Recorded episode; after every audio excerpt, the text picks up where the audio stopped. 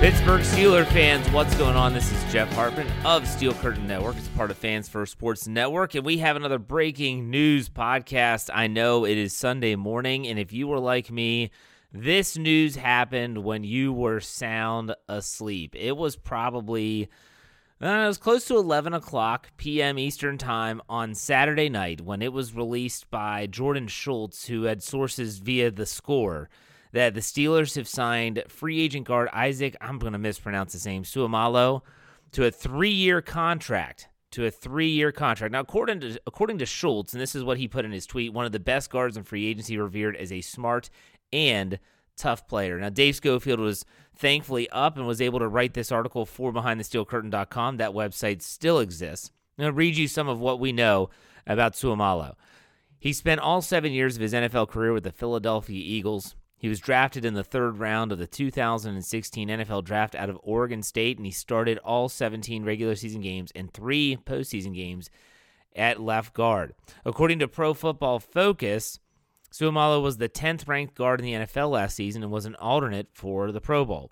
In seven years in Philadelphia, he appeared in 81 regular season games with 60 starts, taking over as a as the full time starter left left guard midway through the 2018 season. However, injuries have been a factor in his career. In 2018, he missed the final three weeks of the season with a pectoral injury. After playing every game in 2019, he missed seven games in the middle of 2020 with a knee injury.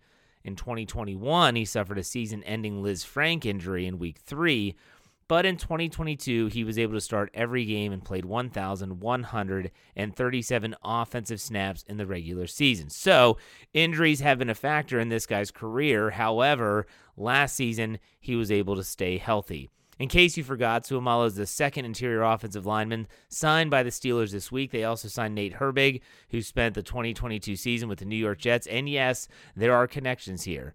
Both of these players originated with the Philadelphia Eagles, which is where the Steelers' assistant GM Andy Weidl, or Weidl, however you say his name, began his time in the Eagles front office in 2016. So there is a lot of familiarity with both of these players. What does this mean for the Pittsburgh Steelers offensive front? They have two new guards, two new interior offensive pieces. You would think that it would mean Kevin Dotson should be worried about his job. You would think that it would mean that Kendrick Green should be concerned about his spot on the team.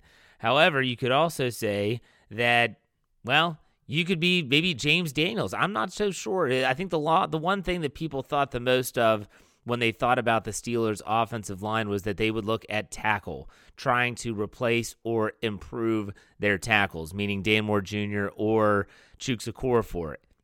While it hasn't happened yet, seems to be the polar opposite. They've been focused on the interior. Now, the NFL draft is still obviously upcoming at the end of April, so they could obviously try to add to those positions via the draft. However, in free agency, the focus has been on the big men in the interior. But nonetheless, no matter how you cut it, it looks like the Steelers front office with Omar Khan at the helm is determined to give Kenny Pickett a very strong offensive line and also to keep improving the running game with Matt Canada, Najee Harris, and Jaylen Warren at the helm. We've said it every single time we do these breaking news podcasts, and I'll say it here again. The Steelers are not done. They're going to continue making signings. They're going to continue having to restructure contracts, cut players to free up salary cap space. So make sure you stay tuned to the Steel Curtain Network right here on Fans First Sports Network. We are everywhere where you find your podcast. All you have to do is search Steel Curtain Network, or if you just type in Steelers Podcast, you'll probably find us as one of the top podcasts available. Nice, clean new logo. Make sure you go check us out. In the meantime, go check out the article, learn a little bit more about this player. We'll be talking about him more on the Steelers Q&A on Sunday night on YouTube as well as on my Let's Ride podcast on Monday with a great Monday morning conversation. In the meantime, as I finish out all my podcasts, be safe, be kind, and God bless.